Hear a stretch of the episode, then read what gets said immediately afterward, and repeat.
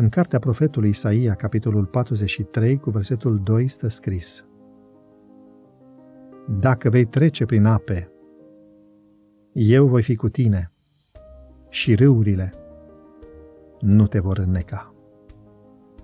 Când aveam 19 ani, spune autorul, profitând de câteva zile de vacanță de vară, toată familia a dorit să petrecem o zi la țară. Ne-am instalat într-un tufiș aproape de un râu al cărui curent nu era puternic, dar din care aveam să aflăm că se extrăgea pietriș pentru construcții. În timp ce mama pregătea mâncarea, fratele meu mai mic și cu mine am decis să ne scăldăm. La câțiva metri de mal, totul a fost în regulă. Dar când ne-am îndreptat spre mijlocul râului, ne-a dus curentul și a trebuit să notăm împotriva lui. Fratele meu uh, nu nota bine și când curentul l-a dus spre un ghiol, s-a panicat și a început să fluture din mâini și din picioare pentru a se menține la suprafață, dar s-a scufundat. M-am grăbit să not spre el pentru a-l ajuta, dar cuprins de panică, el s-a prins de mine și m-a scufundat, așa că a trebuit să mă separ de el. În acel moment a scos un strigăt care mi s-a întipărit în suflet și în inimă. Mă nec!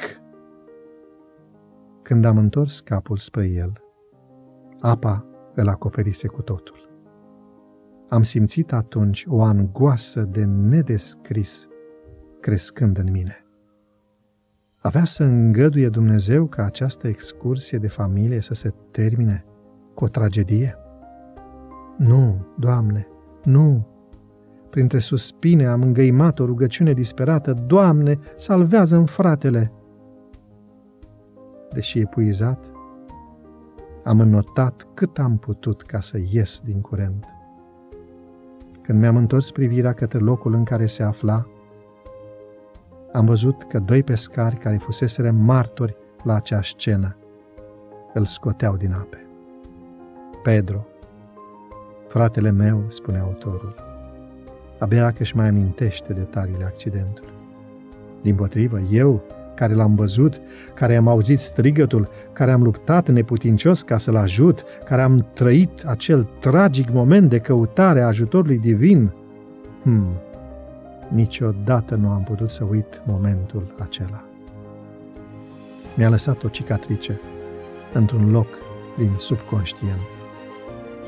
Și când sunt foarte stresat, aud în vis strigătul fratelui meu care se neacă. Dumnezeu îngăduie uneori ca momentele tragice pe care le-am trăit, în care intervenția mâinii sale puternice a fost evidentă, să lase cicatrici în sufletul și în corpul nostru. Cicatrici care să ne amintească de accident. Iacov, după lupta cu îngerul Domnului, a șchiopătat toată viața. Pavel, pe drumul spre Damasc, când a fost învăluit de lumina strălucitoare a cerului, a rămas orb câteva zile și a rămas pentru totdeauna cu vederea afectată.